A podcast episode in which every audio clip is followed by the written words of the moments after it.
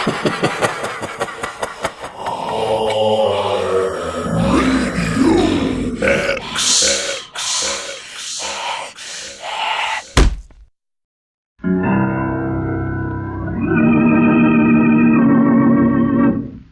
Diary of Fate.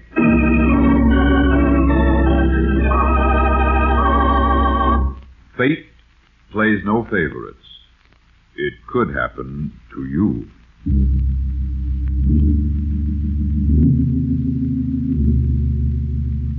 93, page 861. In the Diary of Fate.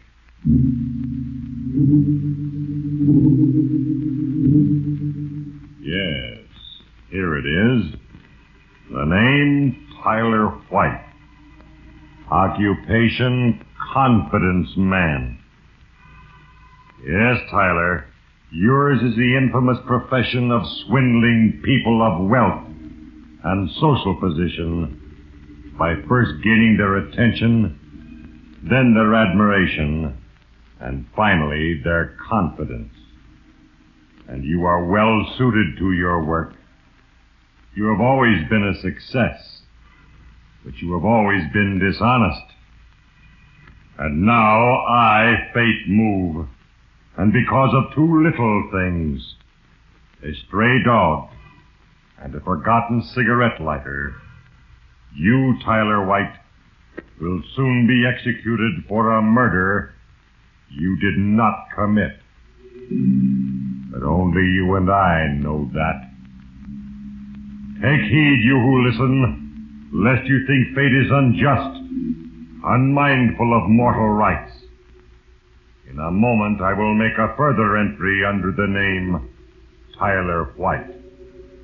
And when I have written, I will read from his record in The Diary of Fate.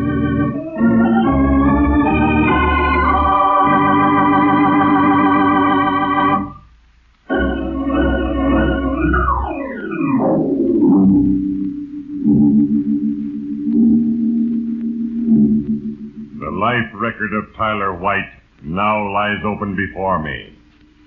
And for a brief moment, I, fate, look ahead to a single instant of decision. I got it all figured out now. Mm-hmm. Now, Gordon, can you fix an alibi for yourself from 8 to 10 tonight? Sure, sure I can. My boys will swear up and down for me. Good. Now, look, here's the setup. We'll establish separate alibis first, and then we'll get together. And take care of Mr. Burke? Right. We're going to take good care of Mr. Johnny Burke. Yes, in the life of Tyler White, the decision to murder was made. But in the last analysis, it was something small. Something beyond the control of this man or any other mortal which determined the inevitable outcome. It is ever thus. Little things. Yes. Yet these are the tools which I, fate, use. I have no choice. For it is all part of a plan, and once set in motion, nothing, not even I, fate, can alter the course already ordained. Remember, Tyler White, you and your latest victim, the extremely wealthy Mrs. Estelle Courtney, were driving to lunch. You were about to close a deal. And so you see, Mrs. Courtney, one man's dream is more than just a good play. Why, it's got everything. It's tender, it's real, dynamic. Believe me, you're going to own a Broadway hit. Well, I hope you're right, Tyler. A hundred thousand dollars is a lot of money, especially for something by an unknown author. Why, none of my friends have ever heard of this Keith, uh, uh, Keith, what's his name? Keith Kennedy, of course they've never heard of him. This is his first play, and that's the beauty of it. His work is fresh, his outlook is clean. In short, Mrs. Courtney, it's youth talking.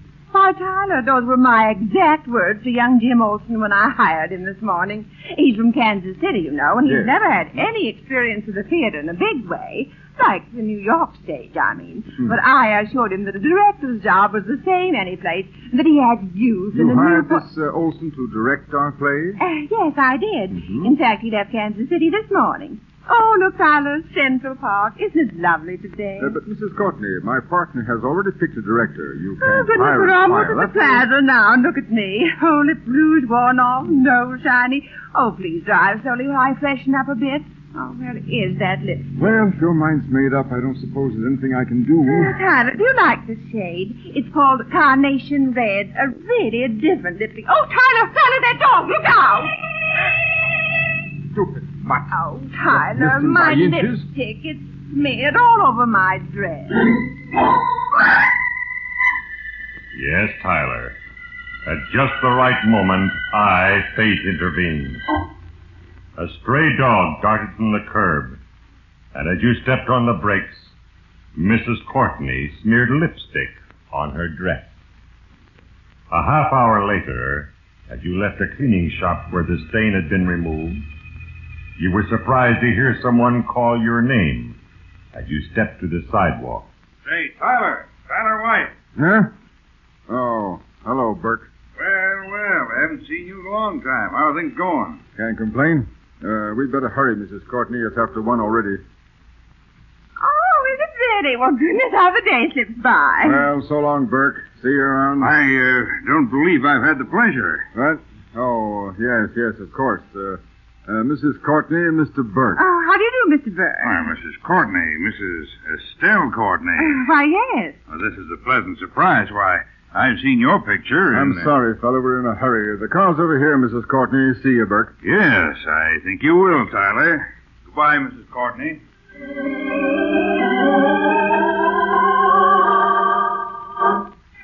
Yes, Tyler. A little thing caused you to stop at a cleaning shop. And as a result, you met Johnny Burke, a man you thoroughly disliked. But you forgot about him an hour later when Mrs. Courtney finally agreed to sign a contract the next day, awarding you a hundred thousand dollars for the production of One Man's Dream a play you could stage for $20,000. When you returned to your office and Gordon Kane late that afternoon, you were elated as you lied to your partner. Well, Gordon, we're all set. We've hooked our angel. Are the contracts signed yet? No, no, tomorrow. But the $50,000 is as good as ours. Fifty thousand. Well, I thought you'd be good for twice that. Listen, Mrs. Courtney isn't the easy mark I figured. As a matter of fact, we're going to lose a few bucks in that deal you arranged with Dwight Reese. You mean she's hired another director? Yeah, some dear boy she met in Kansas City. I'll get it. White and Kane Productions. Tyler White speaking. Oh, Hello, Mr. White. This is Johnny Burke. What do you want, Burke? No reason to be so cold, Tyler. After all, we're old friends. Listen, Burke. I think you're a cheap crook and our friendship ends there. Now, what do you want? Exactly $20,000. What? Are you crazy? Yeah, like a fox. Now get this, White. I'm in hot water with a couple of the big boys. Signed a marker for 20 grand and it's due and payable tonight. You won't get any sympathy out of me, Burke. I'm not looking for sympathy, Tyler. I'm after cash. You're the softest touch I know. What do you mean by that? Just. If you don't have the money out here at my place in Cedarville by 9 o'clock tonight, I may have to call Mrs. Courtney, Mrs. Estelle Courtney, and tell her a few things I know about you and the late Mrs. Goodall. You'll do I what? tell you once, Tyler, I'm in a tight spot. I know how you fleeced Mrs. Goodall. And Mr. White, I've got the letter she wrote to you that prove it. Now, can I expect you at 9? Yeah, I'll be there. I'll be there at nine o'clock sharp.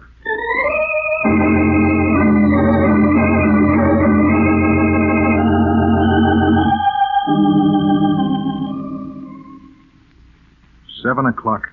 Tyler, we've been sitting here for three hours. I tell you, we've got to Shut up, Gordon. I've got it all figured out now.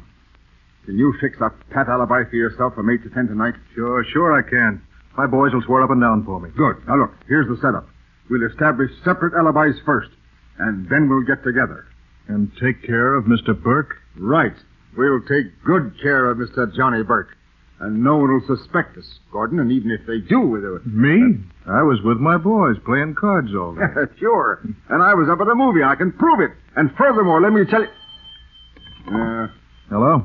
I'd like to talk to Mr. White, please. It's for you, Tyler.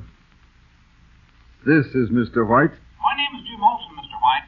Mrs. Courtney engaged me to direct a play she's backing. Oh, I see. I just got into town. I'd like to get together with you and Mr. Kane. Why, sure, but it's it's after seven already, Mr. Olson. And, Well, then, uh, uh, how about dinner? Dinner? No, I'm afraid that's impossible. I'm going to be busy tonight. Very busy.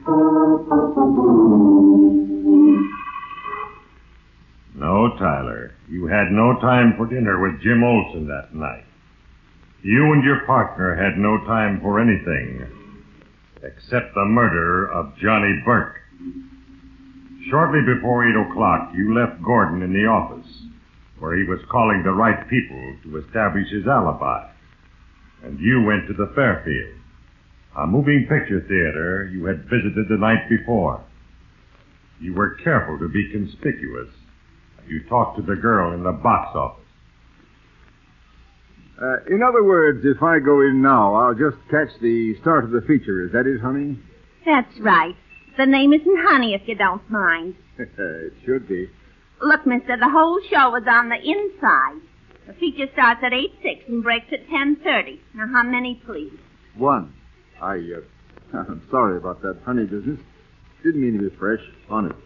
Well, forget it. But the name's June. White, my name's June. Tyler White. I'm glad to know you.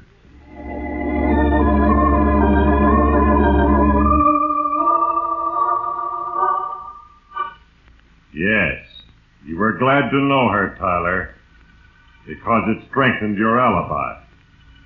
And as you entered the theater, you joked with the man who took your ticket. Then you talked to the manager who stood nearby. And finally, an usher seated you. A moment later, unnoticed, you quietly moved to a side exit and left. And even as you stepped into the darkened alley and walked quickly toward the rendezvous that you and your partner had arranged, Gordon Kane left the office. Everything was timed perfectly, Tyler. But then I, fate, moved again. And unknown to you, another little thing happened. As Gordon Kane reached the end of the corridor, he took out a cigarette, then discovered that he had forgotten his lighter. Quickly, he walked back to the office.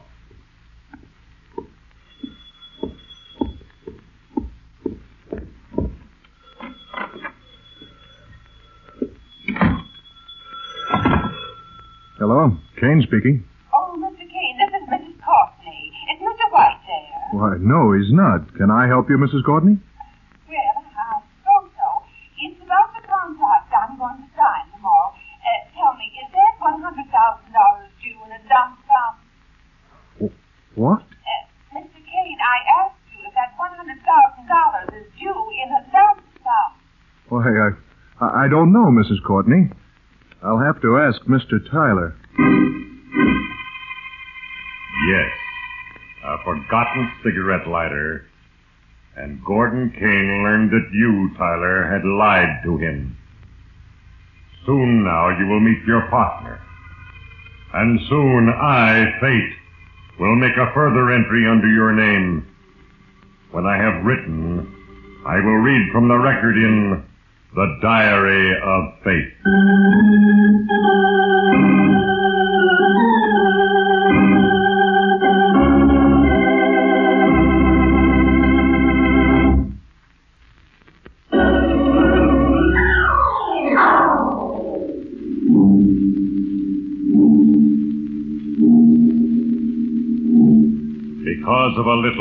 Thing. A stray dog that darted from the curb. You, Tyler White, became the victim of a blackmailer. A man as evil as yourself. And because of another little thing, a forgotten cigarette lighter, your partner, Gordon Kane, learned that you were even dishonest with him. But he said nothing when you met and drove to Cedarville, where Johnny Burke lived. The house was dimly lighted and on a deserted street. And you, Tyler, were uncomfortable as you rang the doorbell and waited. But there was no answer. You were surprised when you tried the door and found it unlocked.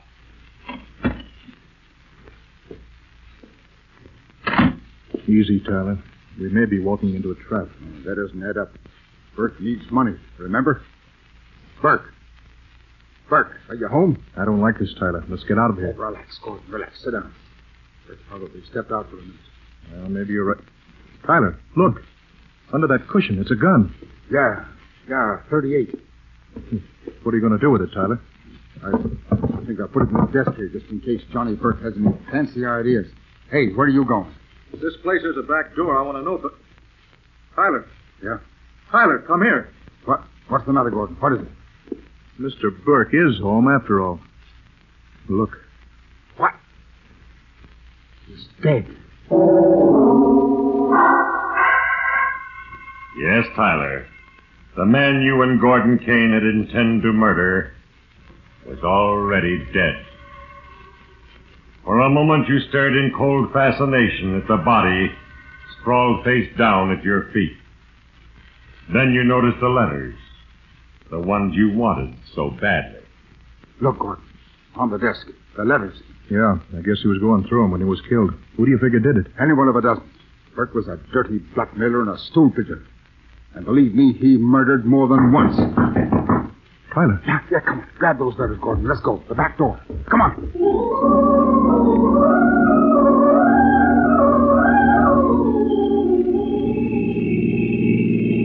Can't you go any faster, Tyler? My foot's on the floor now. Now quit worrying. In another half hour, we'll be back in town. And you'll be playing cards, and I'll be a Tyler! That man, look out!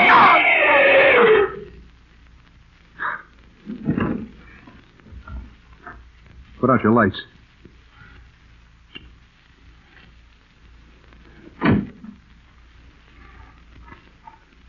He's over here in this ditch. Is he dead, Gordon? Not yet. It's bleeding bad. I guess he was fixing a flat when you hit him. What'll we do? Let's get out of here. We'll leave him. But Tyler, we Use your can't. head, Gordon. If we report this and get an ambulance, we're spotted in Cedarville. Come on, let's go.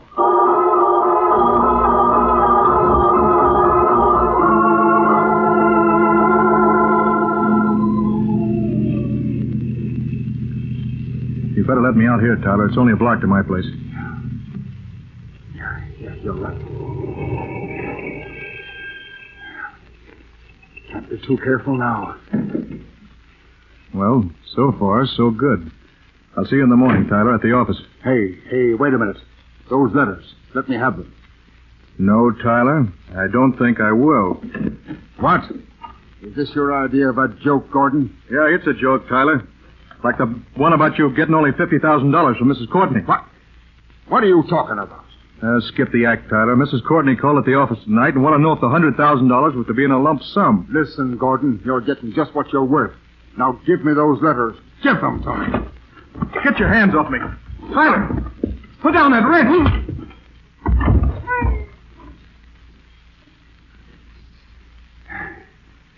Now I'll have those letters, Gordon. Gordon! Gordon!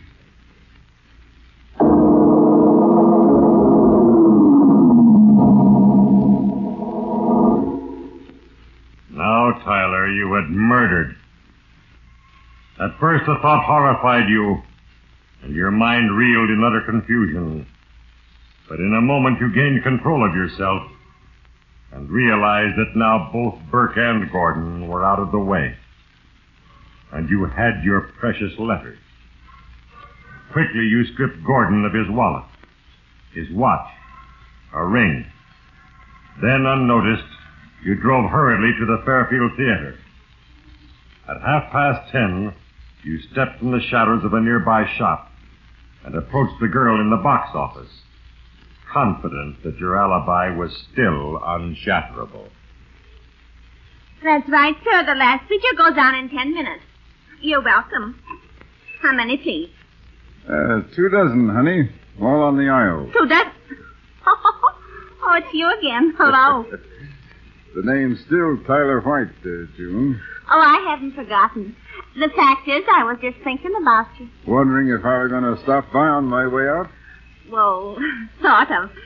You see, I'm through here in a half hour. Look, June, I've uh, got to get home for a minute. Uh, business call.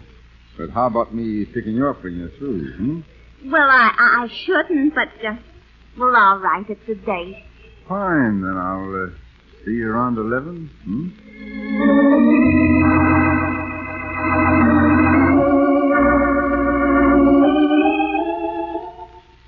alibi was perfect, Tyler. You had been in the theater from 8 o'clock until half past 10. You had talked to the ticket taker, to the manager. You had even made a date with a girl who would not forget your name. And on your way home, you stopped on a nearly deserted bridge and got rid of the things you had taken from Gordon's body. Now, as you approached your house, you were relieved until a voice from the darkness called your name. Hey, Mr. White. Huh? Oh, who's there? Who is it? Name's Barton. Lieutenant Barton, homicide. Homicide? What? Yeah. What? Well, what's the trouble, Lieutenant? The your thing. Somebody's dead. Mind if I come in? No, no, no, of course not. Good. Chilly tonight. But, uh, what do you want with me? Who's dead? Your partner, Gordon Kane. Gordon? Gordon Kane is dead? I Yeah. can't believe it. Yeah. Must be a shock to you, all right. Tell me, where you been tonight? Me? Why, I've been at a movie, uh, the Fairfield. Been there since uh, 8 o'clock. Yeah, can you prove it? Of course I can. Wait a minute, though. Surely you don't think I killed Gordon Kane? No, Mr. White, I don't. That looks like a run-of-the-mill stick-up slam. Well, then, uh, why this questioning? Huh? Because you're under arrest for murder, White. For The murder of Johnny Burke. What? Burke? Yeah. Johnny Burke's dead, too? Uh-huh. Shot through the head with a 38. They found a gun in the desk drawer in the living room. And there's the fingerprints on it are yours. You're through, White. You're a But- dead duck. But why would I kill Burke? That's easy. Blackmail. You see, we found a letter written to you by a Mrs. Goodall. It was under Burke's body. But I, I told you I was at the Fairfield Theater from 8 until 10 o'clock tonight. Uh-huh. Maybe you was. But Johnny Burke was killed at 7 o'clock. Where was you then, Mr. White? At 7, I, well, I, I was in my office. Oh. Yeah, yeah, I was with Gordon Kane. We were, we're talking business. Oh, but Gordon Kane's dead, remember? It says your alibi. No, no, no, no, wait. Huh? I can prove I was there. I had, I, had a call from uh, Jim Olson, a director who just got into town. Huh? He called me. Yeah. Yeah, I can prove that, Lieutenant. I'm sure I can.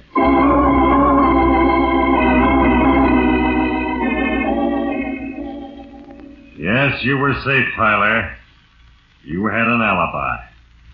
A witness who could break the chain of circumstances that was closing tightly about you. A chain that could hold you for a murder you did not commit. But soon, Tyler White, you will learn that the supreme law of justice is as constant as the rise and fall of the tides. For soon, I will write the final entry under your name in the Diary of Fate.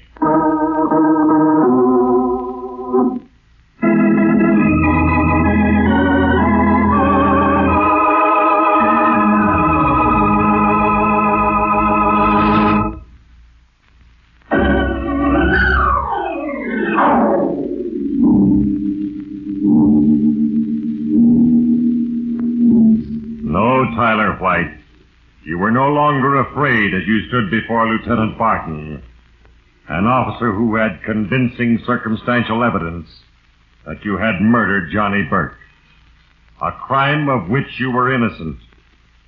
Your confidence gradually returned as you called Mrs. Courtney and heard her say where you could locate Jim Olson, the one man who could keep you from arrest and trial for murder. Who's Sergeant Jim Olson is staying at the Royal Arms Hotel. I, uh, I think I have a number right here. Yes, yes, it's Drexel 27331. Drexel 27331. Thank you, Mrs. Courtney. Thank you very much. Well, Lieutenant, Jim Olson is at the Royal Arms Hotel.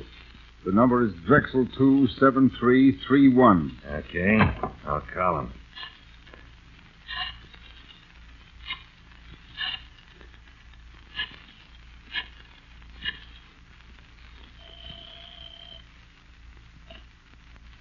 Royal Arms Hotel. Night manager speaking.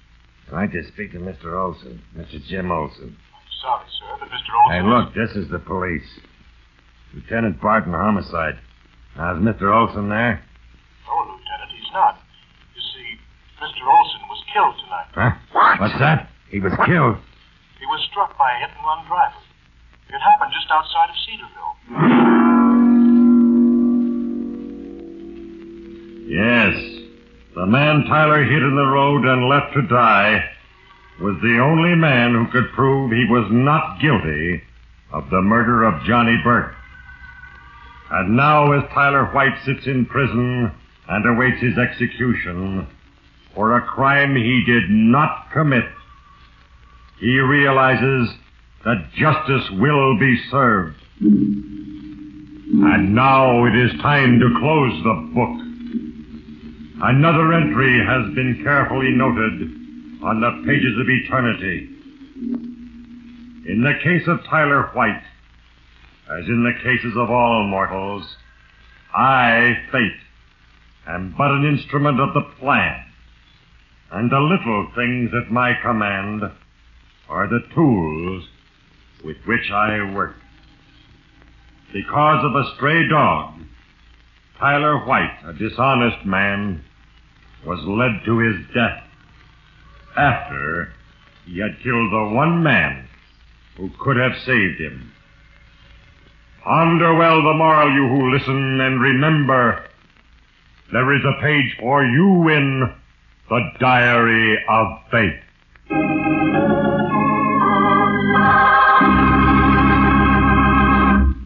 Cast included Herbert Lytton, Ruth Perrott, Herbert Rawlinson, Bob Lowry, Tyler McVey, Ray Erlenborn, Ivan Ditmars, and Hal Sawyer.